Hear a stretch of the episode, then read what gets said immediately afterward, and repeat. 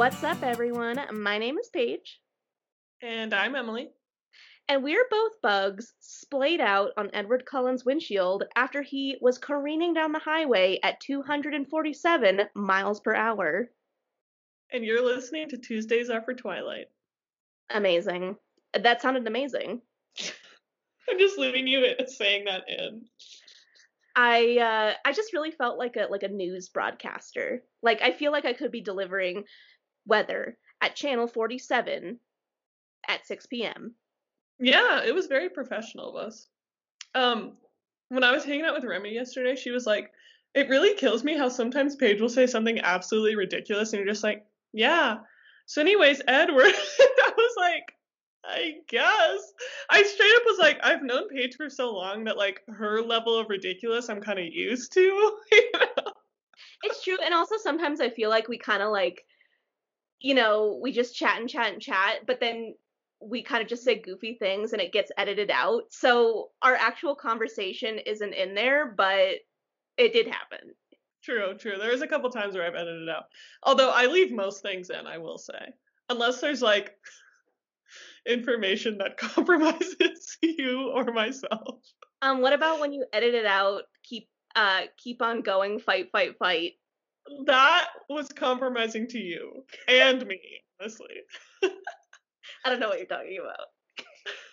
Anyways, how are you? How's your day, Paige? Um, well, my new tattoo that I got two weeks ago is in the itchy phase, so I'm uh, feeling pretty itchy. Yeah. Yeah. Been there. Both of my tattoos are small, so I can't even imagine how it is with that bigger one. It's not horrible. Like the one on my arm is the biggest one that I have, I think, and that one was really itchy. Um, but this one is definitely is definitely is definitely getting some itch in there. Yeah. Um, as Paige knows, I'm drinking a margarita in a can right now. My sister got it for me. It's like, well, she got like a six pack and she was like, okay, you got to try this. It's called Cut Water, Cutwater Lime Tequila Margarita. It's all right. Um, I'm, I'm hair of the dogging it a little bit because I got absolutely hammered the other day on accident. Listen, listen, people. If you are trying to get drunk on something that tastes like a Reese's peanut butter cup, do I have a show for you? VeggieTales reference. Anybody? Anybody? There's this thing called Screwball, and it's peanut butter flavored whiskey, and it is so fucking good that you don't have to mix it with anything, which is good and bad because you're just sitting there drinking it, fucking chilling alone by yourself on Valentine's Day, and then suddenly you're like, let me call everyone I ever had a relationship with. I didn't mm. do that, but I thought about it. I did think about it. Have you ever had soju? No, what is that? I've never even heard of it. Okay, it's amazing first of all. It's basically it's Korean liquor. It comes in a green glass bottle and it, they have all different kinds of fruit flavors. My favorite one and I think probably the most popular one is the white grape, which I am a a fiend for white grapes. i love a green grape, you know? So, I, is it green grape or white grape? I thought there was just green and red, but there might be white. I don't know. There's fucking purple carrots. What do I know? I mean green grapes. I don't know where white came from. Well, they make white wine. Oh yeah, you're right. Well, it's green. It's the green grape flavor. Um, it is so good, and I want to say it's like a corn liquor. I don't know. Maybe I'm wrong, but it is. It is sweet. It is so tasty. The flavors are so bold. 10 out of 10 would recommend but it's i think it's a vodka i think that that's the kind of liquor it is and it hits you hard but it tastes really really good so i would recommend it If it is vodka, I'm gonna have to hard pass. Vodka makes me sick. Every single time that I've thrown up because of liquor, it's because I had too much vodka. But I respect you. I like that choice, and hopefully it's like rum or something, so I can have some. Um, you know what? Nobody take this fucking idea.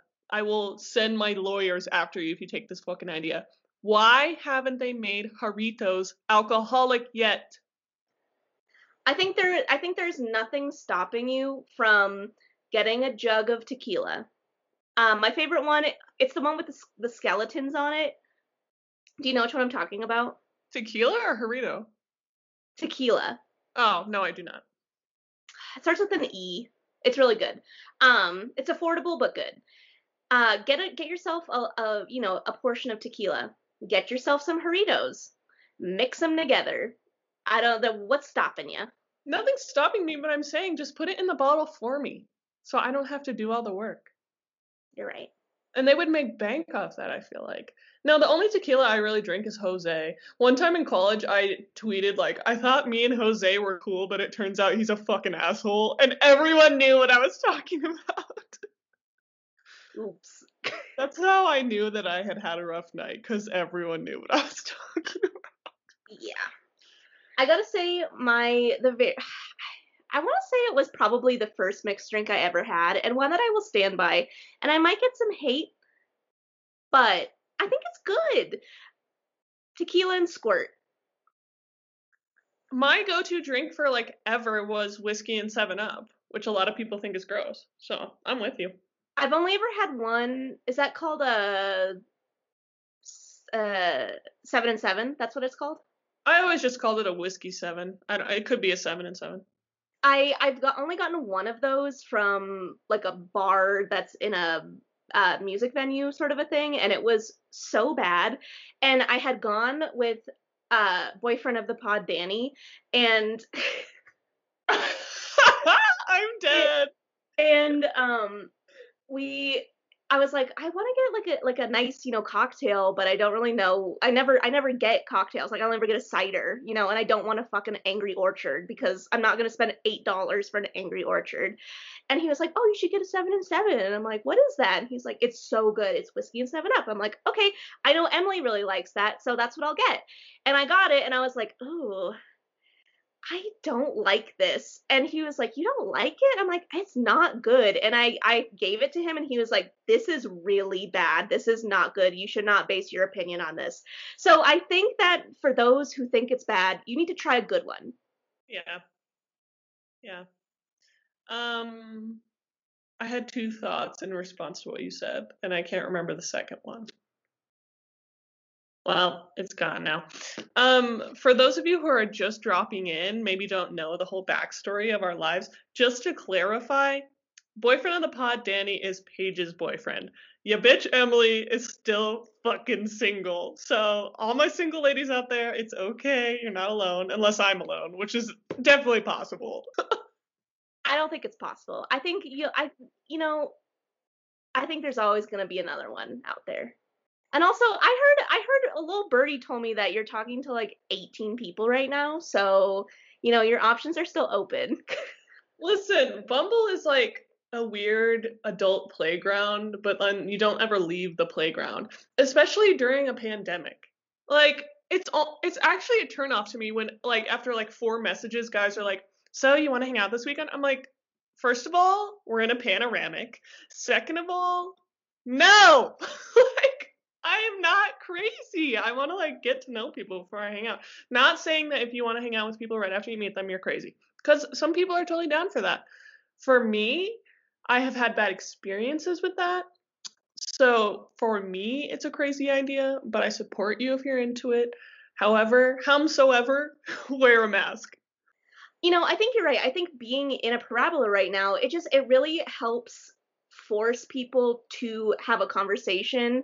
Like I've been ch- I was talking with this guy for years and years and years and he was one of those guys where it would be like he would talk to you for like a month and then he would drop out for like a year and then he would show up out of the blue just be like, "Hey, what's up?" And I'm like, "You still remember me because we haven't talked in like a year."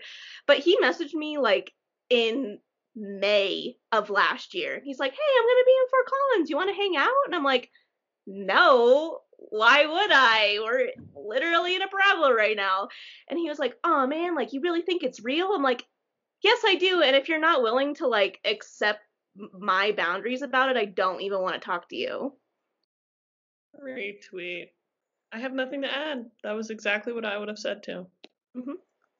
My head feels like it weighs approximately 20 pounds more than normal. So I feel like we should jump into this chapter.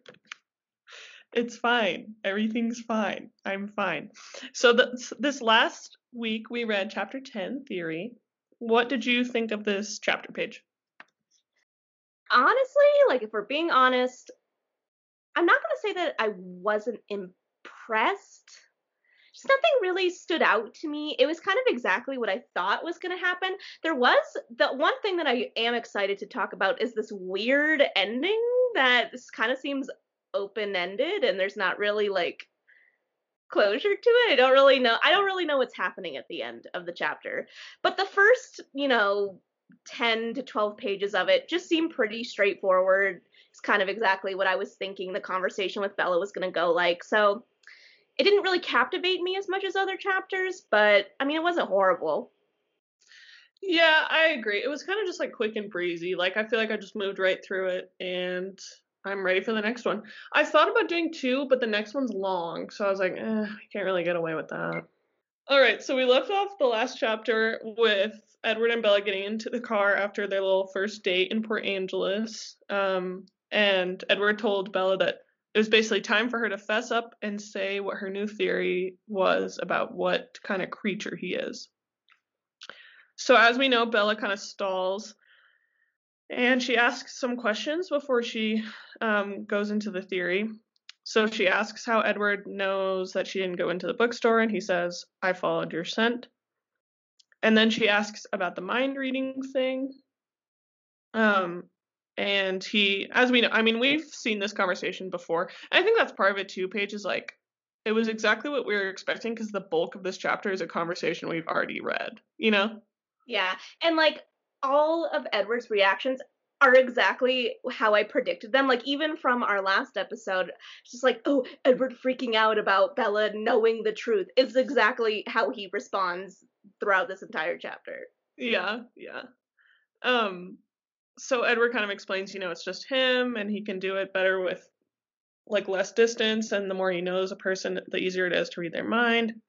And then Bella gets upset because she thinks she's a freak because Edward can't read her thoughts, and Edward kind of laughs at that.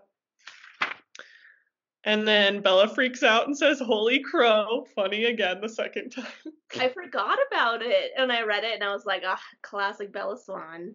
I did not forget about it. Rent free, baby. Um, I like that after she says Holy crow, she says, Holy crow. She gasped. I panicked. I, I love because when I read Holy Crow, I had the opposite of panic. I was overjoyed. True. Um. So she yells at Edward about his speed, and he is unmoved. He thinks like to him he really is driving slow, but didn't she say he's going like 80 when he slows down, quote unquote? Oh, when he slows down, yeah. Originally, I think he's going over 100 miles per hour. Yeah. It's insane. I'd be pissed too. As we said when we read Twilight.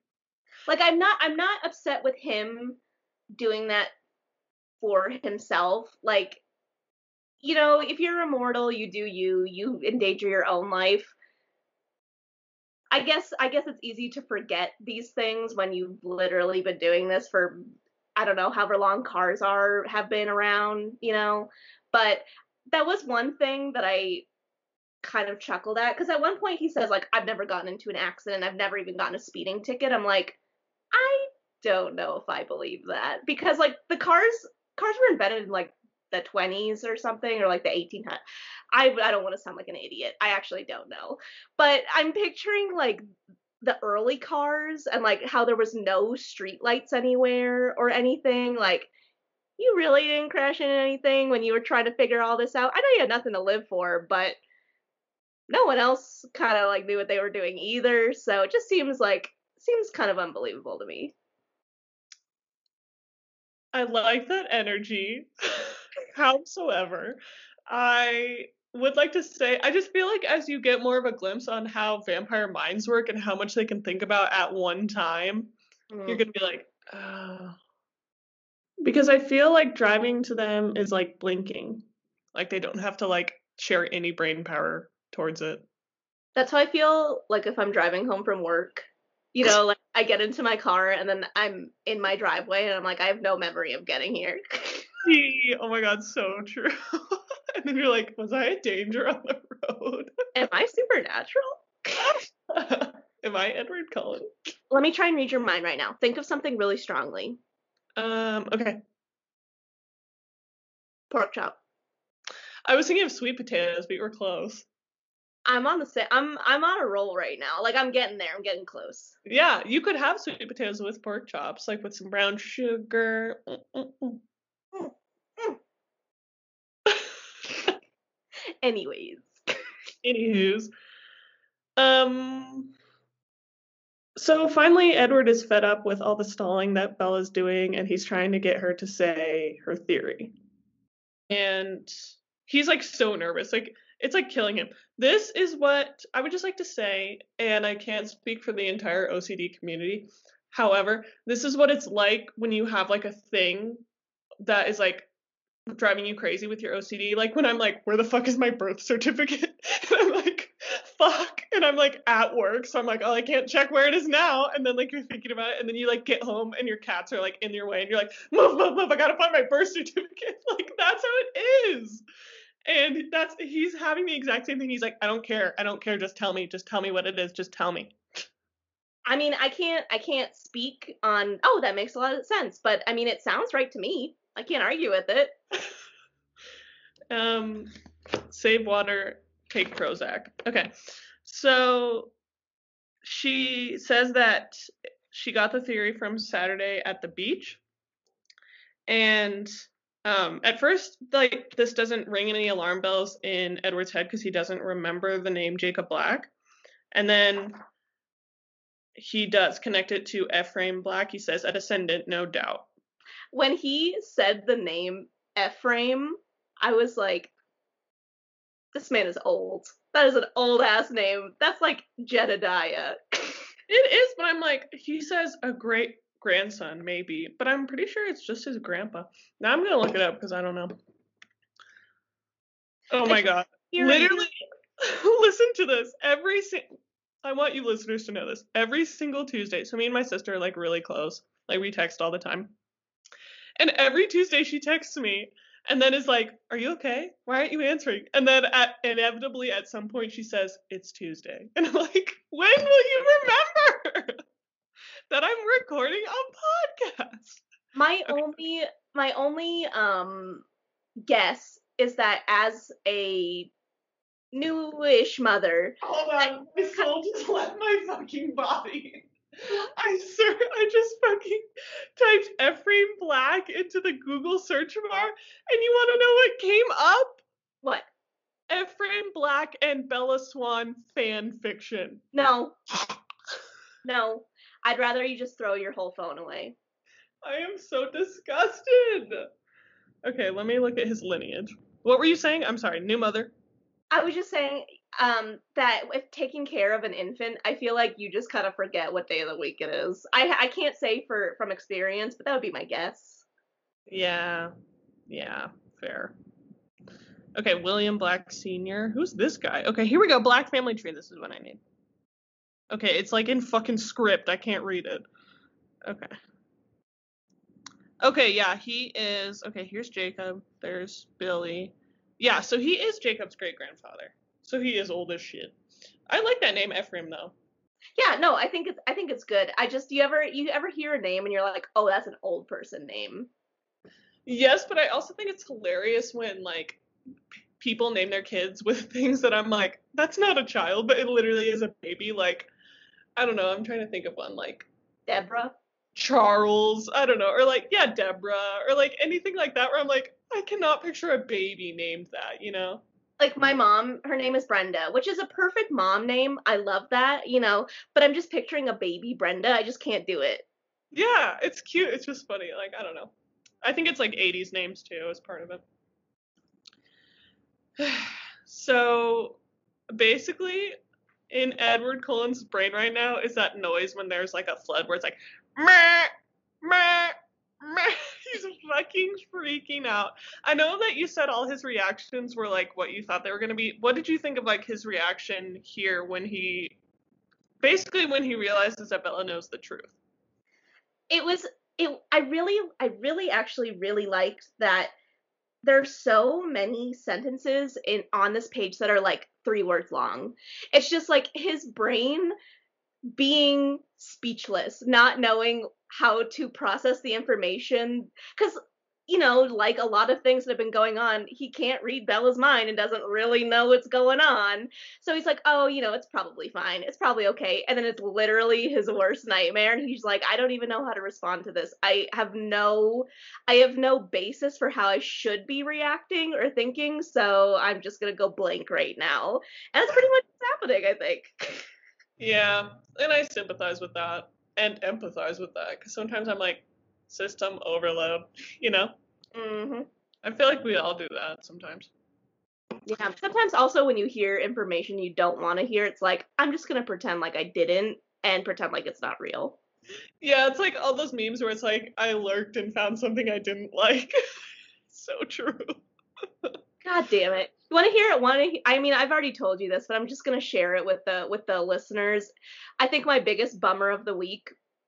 So, um, I have this friend from college who we've recently rekindled our friendship um this past year, and he comes into Chipotle fairly ish often. I've, I've seen him a couple times, and I saw him one time and I messaged him on Instagram and I was like, hey, like if you ever if you're ever coming in at Chipotle, just, please just shoot me a message and like I will I can get I can make your food and give it to you for free. Like don't you don't have to pay for Chipotle if I'm working. And he was like, "Oh my gosh, like that's so generous." And I have seen him three times since then paying for food. I saw him just this past week doing it and we like ran into each other at the cash register and I was like, "Oh, hey. What's up?" "Oh, nothing much. Okay, have a nice rest of your day. Bye." And it's just if I had a friend who what what's your what's your favorite place to eat at? That's like quick and easy. In and out. If you had a friend who worked at In and Out and told you, if you want free In and Out, just shoot me a message, would you do that? Yes, I'd be there every Thursday. That's what I'm saying. If I had a friend who was like, "Hey, I work at Sonic. The next time you want to go to Sonic, just shoot me a message to see if I'm working." Cuz they that's so easy. Just be like, "Hey, are you working?" Like, you know, it's not like they're it's not like they're reaching out without you even offering it. I literally offered it. Like, just let me know. Like, I'd love to hook it up for you. He would rather pay for food than shoot me a message. I'm like, "Okay, that's a bummer." That's some bullshit. I'm sorry. So at this point, Bella gets kind of worried about Jacob and that like Edward's gonna be mad at her, which is not unfounded because he literally says, I suppose this meant I was now free to slaughter the small slaughter the small defensive tribe on the coastline were I so inclined. The fuck? What did you what do you have thoughts? that part made me cringe. I read that and just so the listeners know, um Emily and I called each other on Sunday to do like edits for last week's episode or yeah, la- Yeah. when you guys listened to this last week. Um and you had said something to the extent of like there's a part that made me like do a double take kind of like what was that? And I thought that it was that specific line because I was just like I don't like that. Why the language i don't like it like you especially pointing out the word slaughter i'm like great to great to think that you consider these actual humans like animals basically and yeah just very un- unsettling and i don't like it Yeah, it was horrific. And it's like like the whole did you understand the whole treaty thing? Was that explained in Twilight? I can never remember. I, I don't think it has really been explained i just kind of my brain wants to say like as long as peace is kept the secret will be kept kind of a thing. Like as long as you're not killing people and like people are safe then nothing is going to be shared. That's kind of the vibe that i got. Right, that's exactly it. So basically the parameters of the treaty are that like um the Cullens are not allowed to like um bite a human or whatever. And they're not allowed to go on Quileute land, and then in return the Quileutes won't tell anyone what they are. i just think it's it's kind of outlandish to think you know like this treaty made sense when it was established at the time and the Cullens are reliable and trustworthy people so we know so far that i know um but like you said ephraim is jacob's great grandfather so for i don't know like 80, 90 years, maybe even longer, there's been no incidents. So Jacob being a literal 15 year old, how is he supposed to like know that this is not just a story? You know, I don't I don't I think it's I think it's kind of silly to be so rude and aggressive, I guess, towards Jacob who is basically just kind of saying like oh yeah there's just kind of this crazy story. Like who is he who, what is he supposed to know is true and what's not true? Like i don't i don't blame jacob for just kind of sharing something that he thinks is interesting or is trying to impress a girl because i don't know if jacob even considers any of this to be true at this point. Like i mean i don't know. I don't know. I'm just he doesn't because you remember in twilight like bella makes very clear that he's like rolling his eyes. He's like embarrassed by it yeah so to him it's just like a fun story to tell. So like for edward to be like well now i'm just going to kill everyone because of it it's like jacob doesn't really know any better. So it's not it's not fair to punish an entire basically like race and community of people for some silly thing that a literal child did. Yeah, in my brain, it's the equivalent. So Paige and I both listened to the very famous podcast, My Favorite Murder, and they have a segment on there where they do these things called hometowns where people just write in about like a, a, crime that happened in their hometown or a weird story from their hometown or whatever. This is like Jacob's hometown. It's like, yeah, everyone thinks the locals are vampires. Like to him, it's like a weird, scary story, you know?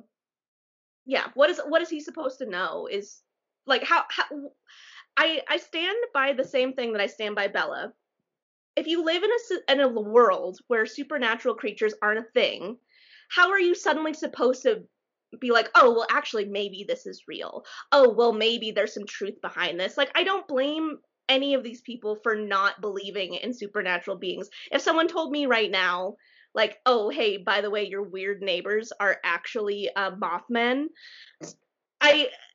I'm not gonna believe it. It just sounds like a silly story, you know? Like I don't I'm not upset that they don't believe in any of this. Yes, 100%. And Edward even says that. He's like, I guess I shouldn't be surprised that like the kids are the ones who would tell people because they don't believe in it. It's like, then yeah, then why are you being such a like why are you saying that you're going to go slaughter them? I mean, it's kind of clear from it's clear from like how he dismisses it that he's not going to. But the fact that it even crossed his mind is like so disgusting. The cross or the cross, lol. The fact that it's even vocalized is disgusting. He's yep. literally a child. Yep. I, I'm gonna. I'm, that's my. That's my final point. Is that Jacob is 15. You you can't you can't make these decisions on something that a child does. Yep. Bella is literally a child too. She's 17. So, like, I also, I mean, Edward's 100 and something something, but he's supposed to be 17. I just can't. So he does, Edward does feel a little bit of pity for Jacob momentarily because Bella admits that she flirted with him to get the story out. And Edward is, Edward is just picturing how overwhelming that would be. Then Bella says that she did some research on the internet and then she ultimately decided that it didn't matter. And Edward gets really, really mad about this as we know, basically from Twilight. Um, um, he says, You don't care if I'm a monster, if I'm not human.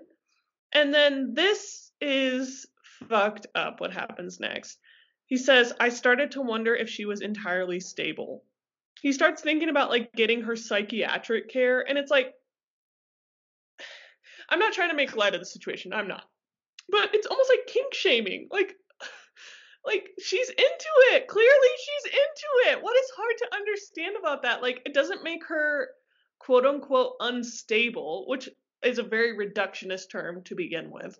But I'm just like why do you have to be so gross about it? Was this the point that you were where you were getting across when we were chatting on uh yes. okay. I was like it was either this part or the part that I mentioned previously. Honestly both yeah. I it you know edward is just so uh, he just so strongly doesn't believe that anyone should want him or be attracted to him that he has to resort to all of this this ridiculousness. I it makes me sad and angry. Like sad that you think that someone needs to seek medical attention because they might be interested in you. Like that's fucked up and it's also sad. Yeah, as I have said before and I'm sure I will say again, get therapy. Get therapy. I know you can afford it. That is an excellent point. and also your dad is a doctor and I'm he has so many ins. He could get you the best therapist that's out there, I bet.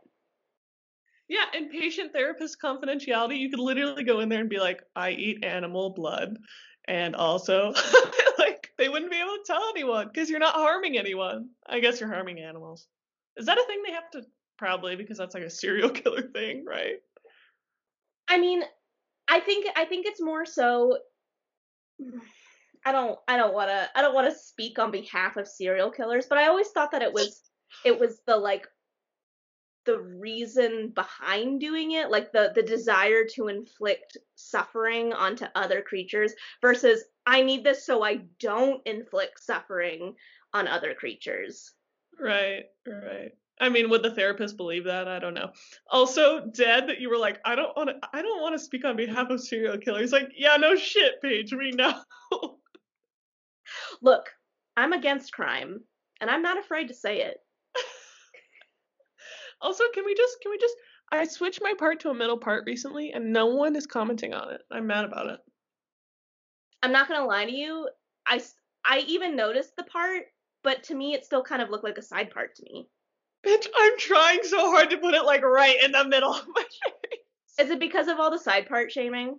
No, although I heard about that after I started doing it and I was like, "Huh."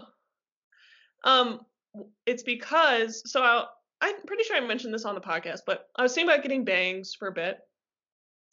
Um, I ultimately decided not to because um, I work out so much, and I'm like, I don't want to deal with them every single time I work out. Um, but when I saw my hairstylist last a couple weeks ago, um, she was like, "Well, before you like do anything drastic, like I think you should part your hair the way that it would be parted if you got bangs to see if you would even like that." And I was like, "That's a good point." So she started doing it, and then I like showed it to my friend Grace, and she was like, "It makes you look more mature," and I was like, "That's a good thing." And then I heard about all this like shaming, and I was like, "Oh shit." That's why I noticed it and uh, initially because I part my hair on the side every single day of my life, and I was like, do other people do that too? Because apparently we're getting shamed now. And I saw your part, and I was like, it kind of looks like Emily's parting it on the side. Like I think I think it might be a side part but I'm I'm sorry for thinking that. It, now that you're saying it, it does look more central. That's it. so more central. I know. I'm trying. It's hard because I parted my hair on the side for so long, so I feel like my hair almost like naturally falls that way. But yeah, no one, literally, no one cares about this. Also, I saw a tweet today. I think it might have been Stephen Ray Morris that tweeted it, but he was like, to any millennials that are upset about like the TikTok shaming or whatever, it's like, why do you care what a 17 year old thinks about you? And that is a valid point. Also, I just want to say I don't care what a 17 year old thinks about me. I already know I'm a fucking idiot, and we all are, so it's fine. Join me in my idi- idiocy. There are so many people my own age that judge me, and there's so many people who are older than me and younger than me. I, you know, being being the the class clown, I signed up for like bringing attention to myself to divert the attention from the things that I'm self-conscious about to the things that I like more about myself. So I'm all I'm always hypercritical and hyper aware of all of the things that people don't like about me.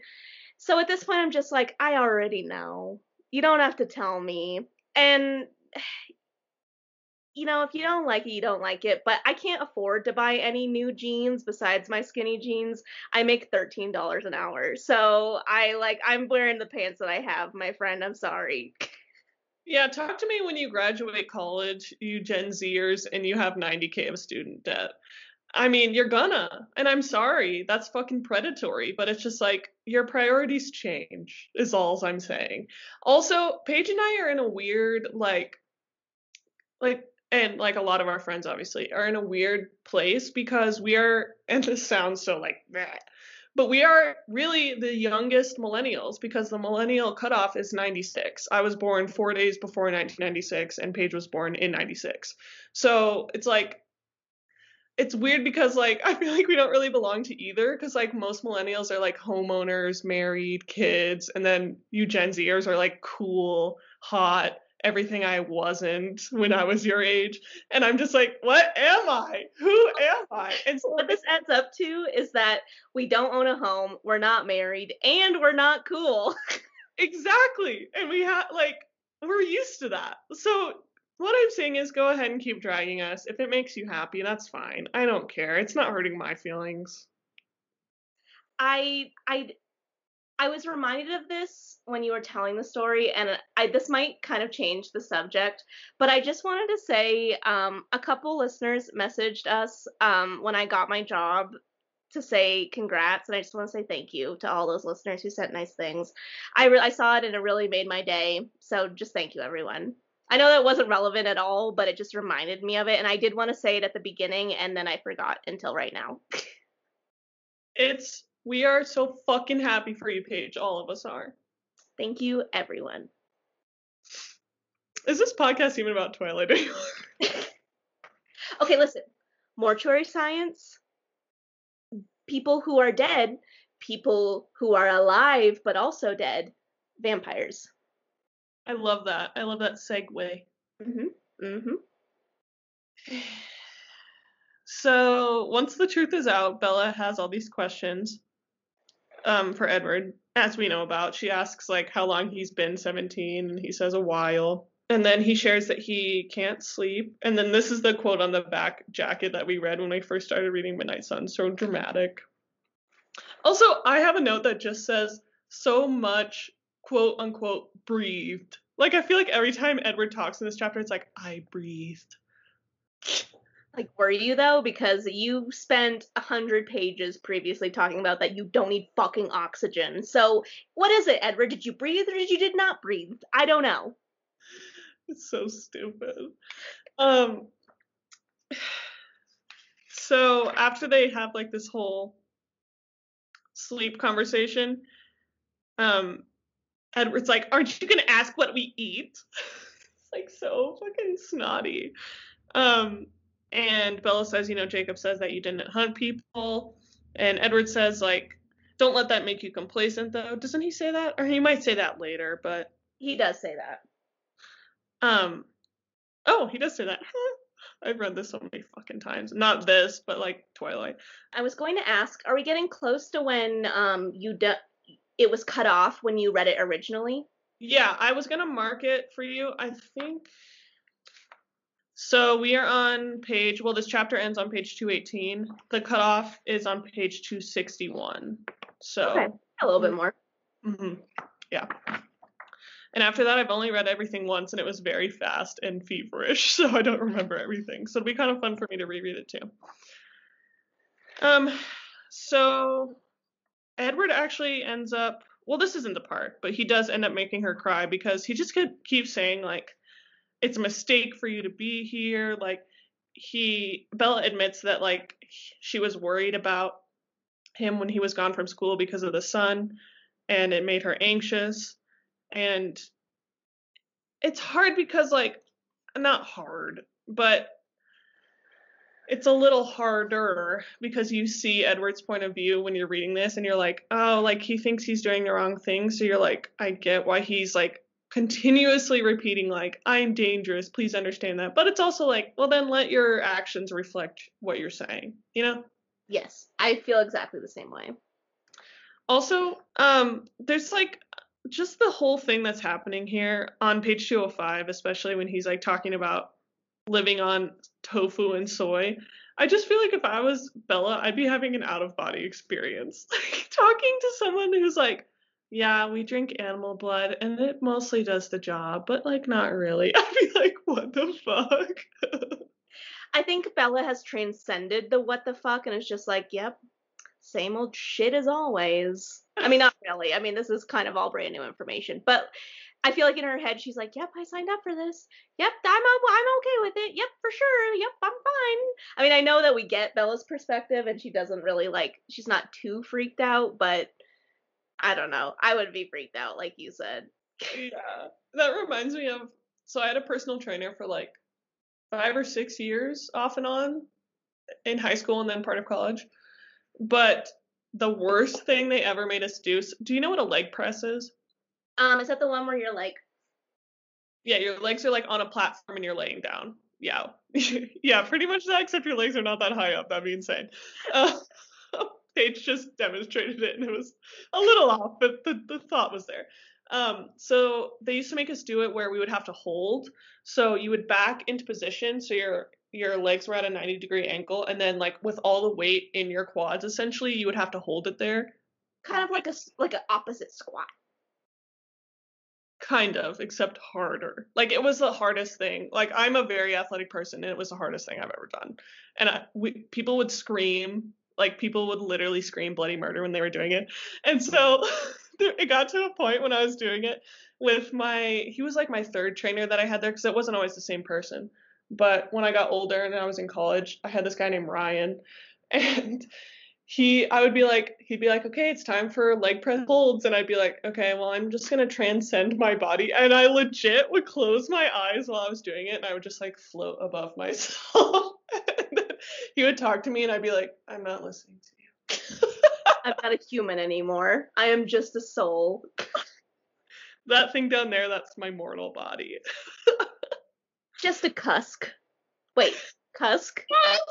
I was thinking cocoon and husk at the same time. Cusk. That sounds like I don't know why, but it made me think of like cuckolding. Anyways, what was the point you were gonna make? Well, so it's on page 204. It's towards the bottom. It's basically when Edward is kind of explaining the agreement he, him and his family have with the Quileutes. It reads, I don't understand. No, she didn't. How to make her see. We try, I told her. We're usually very good at what we do. Sometimes we make mistakes. Me, for example, allowing myself to be alone with you. Her scent was still a force in the car. I was growing used to it. I could almost ignore it, but there was no denying that my body still yearned toward her for the worst possible reason. My mouth was swimming with venom. I swallowed. I kind of I you know, in the beginning, in the very beginning, this was all Edward could talk about was how much he wanted to kill her, how much he wanted to taste her sweet blood or whatever.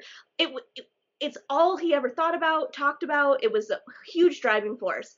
But now there's so I mean, it's still kind of important, but now he has his other focuses that he's working on that I almost kind of forgot that she smells so delicious to him. So it's just interesting to see that he is actually doing a pretty good job suppressing the the urges that he's having like he does bring it up every now and then like oh my throat burned. Oh this and that. Like if you compare his language at this part of the book compared to like in the first 45 pages it's very very different. Yeah that's a really good point and i'm glad you brought that up because it actually segues pretty good into my next point. So i was going to ask you on page 207 you know they're kind of just having this like what I already mentioned this not like a fight, but like he makes Bella cry because he says like she shouldn't care about him. And so Edward is kind of thinking to himself like are you happy now? Like he's asking himself that. And he's thinking about how Bella cares for him too. And he's saying like I knew it could be nothing in comparison to how, how I loved her. Um, but still she cared enough to risk her life to stay here with me to do so gladly. And then he says like he says something along the lines of like I guess I don't love her enough or like to to do the right thing and leave her. Do you think it's a question of like him loving her enough that he's still here? Like do you think there's an upper ceiling that he hasn't reached yet that would make him do the, what he believes is the quote unquote right thing? I don't know. My heart tells me no my heart tells me that he loves her or so he thinks he loves her like a, a lot right now. And I feel like if he loved her more, it would be that much harder to keep himself away. I mean, there was a point where they weren't even talking and he's still in her room every night making sure she's safe, you know? So like if if he reached the upper echelon of love and commitment and compassion, I'm kind of afraid to think what what he would do. I don't know. I mean, maybe maybe that is him staying away from her, but I don't know. My heart tells me that if he if he did reach some high level of love that I don't know, he would like burn a building down. I don't know. it's weird too because he's constantly talking about how much like this love has changed her and how it will never like go away because he's such like an unchangeable creature. I don't know. I'm just like I don't know like knowing everything that I know, even I'm like, I don't know if I believe that. Like I feel like people are always changeable, you know? But at the same time, one of my favorite Fall Out Boy lyrics is um, seasons change, but people don't. I don't know. I'm not trying to get all deep, but I'm just saying, like, I think the way people feel about things and people can change. I don't think their like inherent natures can, but that's a whole nother conversation. I think you're right. I I'm also just impressed that you know, it's it's been emphasized a lot in this book that Edward has been so sullen and moody for like 90 years. That now he is so different now. That things are so different. His life just seems he just seems so much happier like this and this. That I mean, over time things can change, you know? Like people do have that ability to like do different things. I don't know. Just I think it's possible. Yeah. It's funny because my next note was actually, and this is, I'm reading directly from my notes. Kind of hard at this point to see how Edward gets to where we know he eventually gets because he's always just saying, like, I think what I was referencing specifically was on page 211. Um, when she's like getting out of the car and he like leans close to her but he's like i can't be close to her. You know he's always having these thoughts like everything i do is like wrong. Like everything every step further i take is more dangerous for her. So like you know what i mean? Like in your brain having not read this how do you think he gets to the point where he's like kissing bella blah blah blah whatever? I have no idea. I have no idea. I just like like he it just seems like he it seems like he loves her so much already that it just it's hard it's hard to even imagine what's going to change to make him be like okay well i can i can do this if i if i do this you know? I mean he does clearly redeem himself in the end with all of all of this shit talking towards himself that he does he clearly saves her life like her her humanity in sucking the venom out and also not killing her at the same time. So all of all of what he says about himself in my eyes is redeemed in the end when he does that. Um but how he gets there is a mystery to me. I'll use my catchphrase. I guess we'll see. Mm-hmm. So at this point, we're kind of um, where they get back to Bella's house and she gets out of the car, and and then I think this is kind of sweet. I've done this. I mean, not because I was like madly in love with someone, but he drives around just like thinking about stuff and like just absorbing the night that he's had, which I thought was just like very human of him. Very human. Yeah, I've definitely I've definitely done that or I've made myself not fall asleep so that I can keep like thinking about the things that had happened that day that I really liked, you know. I mean, that's clearly not anything he could do, but yeah. Yeah. But I know what you mean. It's the same. So as Edward is like spending time by himself, he like it kind of comes out of nowhere. He remembers Lonnie and how much he wanted to kill him and the other guys. So he's fighting that urge off again. And he has like I don't even want to call this like a noble thought because it's really the fucking bare minimum. But he does for once in his life consider something other than himself and Bella. He's thinking about like Angela and Jessica, and he even mentions the waitress and the hostess from the restaurant. He's like, if we don't do, if I don't do something, like this guy could hurt someone else who's innocent, who like has someone who loves them. I think you're right, but in my head, it kind of sounded like an excuse to me to justify his own desires. Like, don't get me wrong, he's right that it would keep other people safe. But I'm like, you were thinking about murdering that guy so many times this night. Is this really about them or is it about you? Well, good question. What do you think Carlisle did? I don't know. That's a, I literally I don't know because Carlisle to me seems like he wouldn't kill people. So like what would be punishment that would leave an impacting lesson that also still maintains the humanity? I don't know. I li- is it explained later? Will we get an answer? Yep, yeah. next chapter, beginning of next chapter. I like to think that maybe he like hog timed them naked somewhere. I don't know, just for fun. I know that that's probably not it, but I I don't know. yeah, I just yeah, not to argue with you because you obviously don't have all the information. I feel like you will feel differently about Edward's actions after you find out what happened. Okay. That's all. That's all I will say.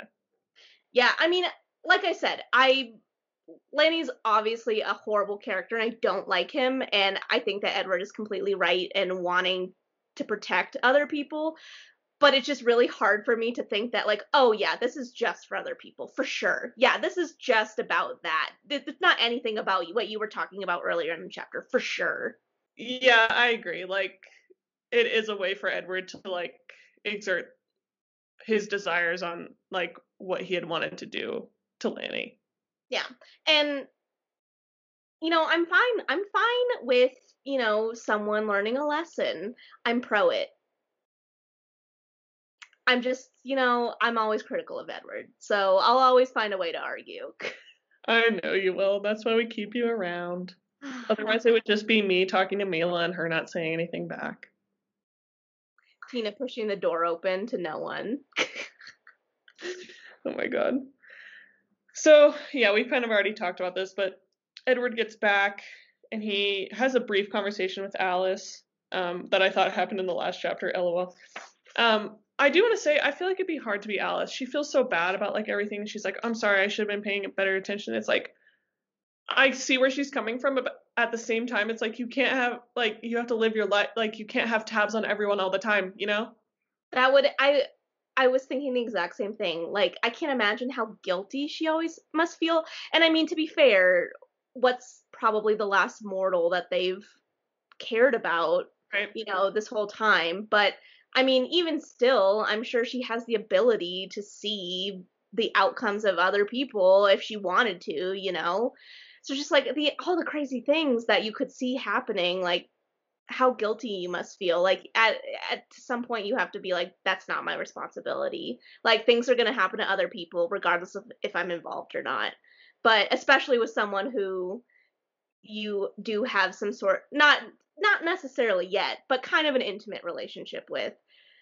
I I can see her feeling bad, but also at the same time, like you you shouldn't. You shouldn't feel bad. Not everything is your responsibility, and you shouldn't feel guilty about it. Right. Like I feel like a lot of credence is given to Edward's whole like I have to drown them out or else it's like overwhelming. Like mm-hmm. imagine how Alice feels. Like I would feel so guilty all the time being like like seeing someone like take a left turn in front of traffic and die. You know, like all this stuff that I would want to predict, but you can't do all that all the time. It's impossible. Like obviously you could try, but it would like consume your whole life. Imagine all of the sorrow and secondhand embarrassment she felt on the day when three people asked Bella Swan to the dance and all three were told no. Yeah. And that's like a minor, minor, minor, minor, minor situation compared to like everything that happens in the world. Yeah. It's crazy. I feel bad for her. Although it is a little bit comical that like what she was thinking about was what Jasper was gonna get for her anniversary. Which is like I'm actually kind of glad because once again, these are all teenagers. Like I know they're 100 years old or whatever the fuck, but it's like they're still kids. Yeah. Yeah, and also that is her life. Like that's the life that should matter the most to her is her and her significant other. So I don't blame her for focusing on that and tr- trying not to think about it, but maybe I will. Maybe I'll just take a peek, you know? Like that I you should be interested in that and that should be a priority for you because it's your life, you know? Yeah, definitely. I just love Alice. Yeah. I feel like we both do. I I saw a TikTok of, or maybe it wasn't even a TikTok, maybe it was just a video of someone cutting their bangs really horribly, and they were like holding their hand over their forehead, and it just said like over the hand, like inspired by Alice Cullen, and then they took the hand away, and the bangs were like one inch long, and I was like, I have no memory of what Alice really looks like, but it seems right. I don't remember her having one inch bangs. it was funny. it was like a hair fails video, so I think it was just kind of like poking fun, like, oh yeah, this totally looks like Alice, even though it doesn't really. Oh, okay, that's funny. That reminds me of whenever I'm on Zoom meetings now or Teams meetings, which is every fucking minute of my l- living existence. I am so embarrassed by my eyebrows. I used to get them waxed, but now, but then I in college I switched to getting them threaded because the wax is really hard on my skin and makes me break out, and threaded doesn't. But the thing about getting your eyebrows threaded is it involves someone else's mouth because they put their like everyone that I've ever had it done, they put the thread in their teeth and then they like do it like this. That's crazy. Mm-hmm. They're really talented. Like it, it takes a lot of skill to do it, but I'm just kind of like, COVID. So I have not gotten my eyebrows done since before COVID. So literally, I'll be on Zoom and I'll be like, yeah, that makes sense. And to the listeners, I'm literally just sitting here covering my own eyebrows. like I look insane. I love it. It's bad, bro. It's real bad. I might recommend this to you. Um, back when I was on Accutane, I could not get my eyebrows waxed because you're shedding so much skin that y- you cannot get yourself waxed or like a chemical peel because it can rip off more layers of skin. So they just tweezed my eyebrows, which obviously is painful, but it got the job done. I'm gonna be a big baby right now. I cannot deal with the tweezing. Like even when you get your eyebrows threaded, they tweeze at the end, and it like it is excruciating to me. I think it's more the anticipation of it that I'm like, I know they're gonna be pulling things out one by one, so I like tense up yeah. Like I'd rather just have it one and done. Just get it done. and they like one, two, three. Oh my god, I fucking hate it. Although those people who got their eyebrows tattooed, they won. They did. I just always worry about like what if the tat or what if the eyebrow trends drastically change? It's like, oh, actually eyebrows need to be shaped like a circle now or you look like a square. I guess laser removal, I don't know. I don't know. Anyways. Anyways. um so Alice tells Edward that Bella will be fine while he goes and runs this errand that he has to run. So Edward goes in and finds Carlisle and says, you know, can you come with me and take care of it so that no one else will be harmed? And Carlisle is like, he says, she's very good for you, isn't she? So much compassion, so much compassion, so much control. I'm impressed that just kind of made me happy. I don't know. It's always good when like the people that you're dating or just really close friends with like bring out the better side of you, you know? And also, I feel really positively about Carlisle at this point, and just having him say nice things about her. And he has nothing to he has nothing to gain by saying these nice things. Like he's not. I feel like that's genuine. Like he's not saying that to her face. He has nothing to lie about or any reason. I just I don't know. It just was nice. Yeah. It seemed genuine. Yeah, Edward's honestly really lucky that like I mean, I don't want to lucky is maybe a bit facile of a word, but like that he spent the first part of his vampire life with Carlisle because he like imagine if you're a mind reader for the first time in your existence and you're with someone that is like is normal, like has mean thoughts sometimes. I'm sure Carlisle has mean thoughts, but you know what I mean? Like I feel like in terms of the first person whose mind he ever read, he lucked out. Yeah, it was someone who wanted him, someone who wanted to love him as a son, you know. Yeah, and just in general was like a genuine person, I feel like. Mhm. Yeah. So they drive to Port Angeles super fucking fast, as we mentioned in our intro and um there's this weird moment where Carlisle is thinking about you know, Bella and how he's good, how she's good for Edward. And then he pictures Bella as a vampire, and it literally says flinched away from the image. And I have to say, that was hypocritical. I'm like, you flinched? The creator of six fucking vampires flinched? Excuse me? Actually, I shouldn't say six. So he created Edward, Esme, sorry, like blanked out there for a second, Rosalie, Emmett, right? So four, because he didn't create Alice or Jasper. They came to him to his family later. Yeah, he grand created Emmett. No, oh, he didn't create Emmett.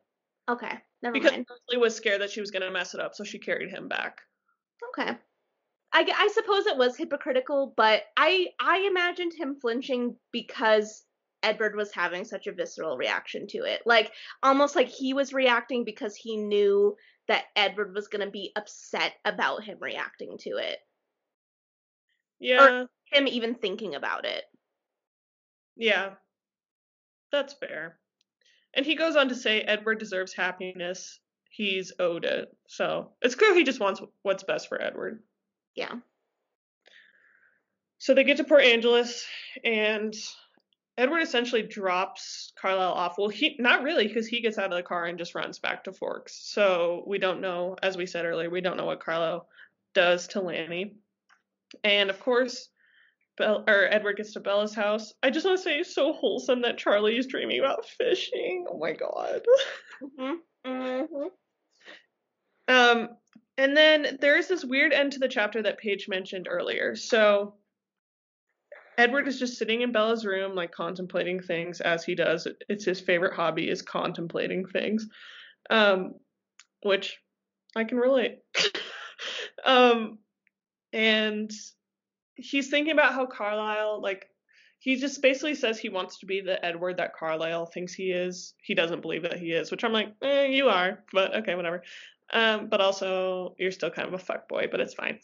Um, so then he's like starts thinking about fate and he's basically like someone like Bella really deserves someone like a guardian angel to counteract this. He he has personified her bad luck as like a hag. Isn't that what he says a hag?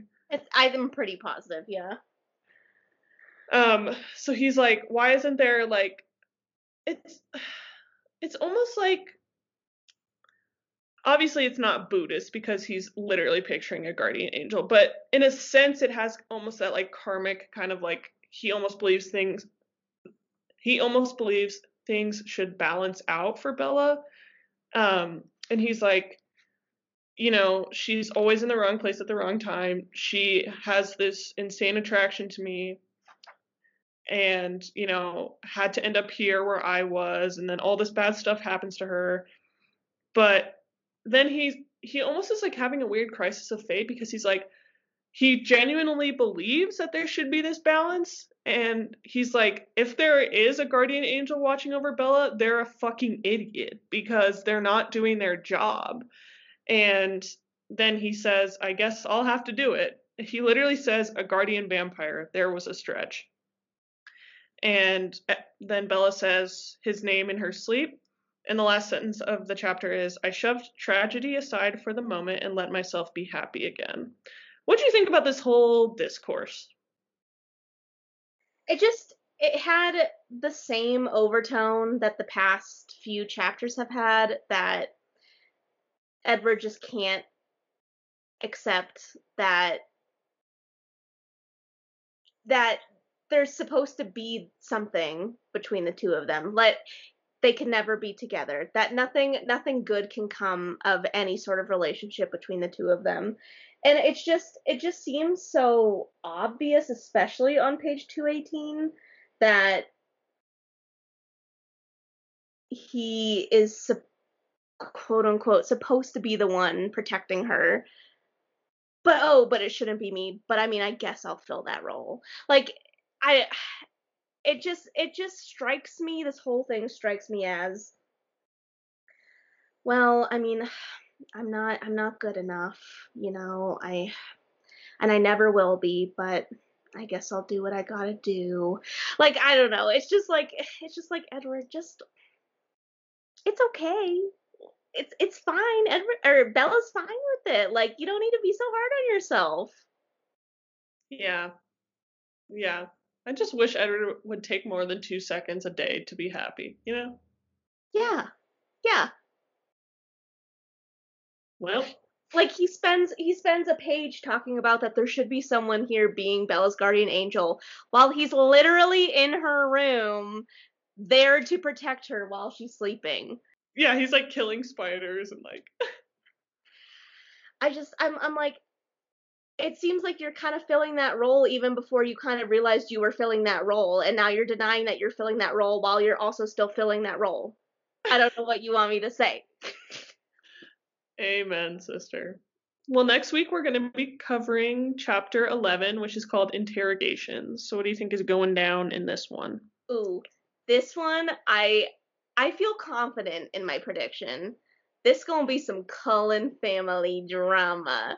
I feel like it's gonna be the Cullens being like, "Yo, what's up? What happened? What's going on?" And like you said, they're gonna kind of explain a little bit as to what happened with Carlisle. So there's already going to be sort of an orientation with the Cullen family. So I feel like it's going to be people asking what's going on. What are we going to do now? How are we going to move on from this? Edward, what in the heck were you thinking? Amen. Yeah, I'm looking forward to it. I'm excited. Me too. All right, y'all. Well, I think that's all we got for you today. Um, for our patrons, Paige and I were talking before we started recording. Um, we do think we figured out a way to um, have a live for you guys. So we will be messaging you with the details on that. And if you want to get involved on that and see me and Paige just drinking and talking about random shit, um, become a patron. You can do it for literally one dollar. Um, if you're not in a position to do that, we totally understand. Um, while I'm on the subject, please, please donate to the Quileute Move to Higher Ground movement and project. It is at mthg.org. As we talked about in this chapter, like the Quileutes are real people that need our help. Can I pose a can I pose a, a suggestion maybe? Mm-hmm.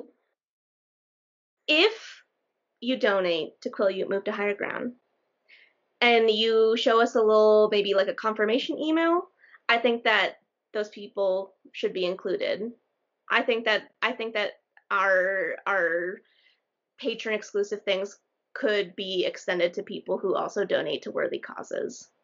Absolutely. I 100% agree with that and I'm I really love that you said that. So, yes, if you show us like a receipt, um we've donated to them before and we just got like a normal, I think it was like an email receipt or even when just your confirmation page when you like paid. Yeah, just send us that and we'll get you the deets. And yeah, we're on social media.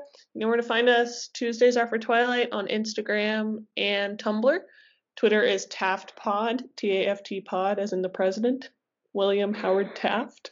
And you can email us at Tuesdays Are For Twilight at gmail.com. And if you're looking for our Patreon, that is patreon.com slash Tuesdays for Twilight. Paige, you got anything else? I just want to say this is super important all the time, especially during COVID, but also regular time too. And I think it's something that people really overlook. And it's something that I feel like I'm kind of like a little bit crazy about, but I just want people, other people, to keep it in mind. Make sure when you're washing your hands, you get underneath your fingernails because that's really important. There's a lot of bacteria under there. It makes your nails look cleaner. And you know what? It's good for you. This has been a PSA from a Twilight podcast. we will see you next week for chapter 11 of Midnight Sun. Bye, guys. Bye. Our amazing intro and outro music was performed by Danny Plowman and produced by Alberto Beltran. You can follow Danny at Danimal6, and that's six the word, not six the number, Danimal6 underscore on Instagram.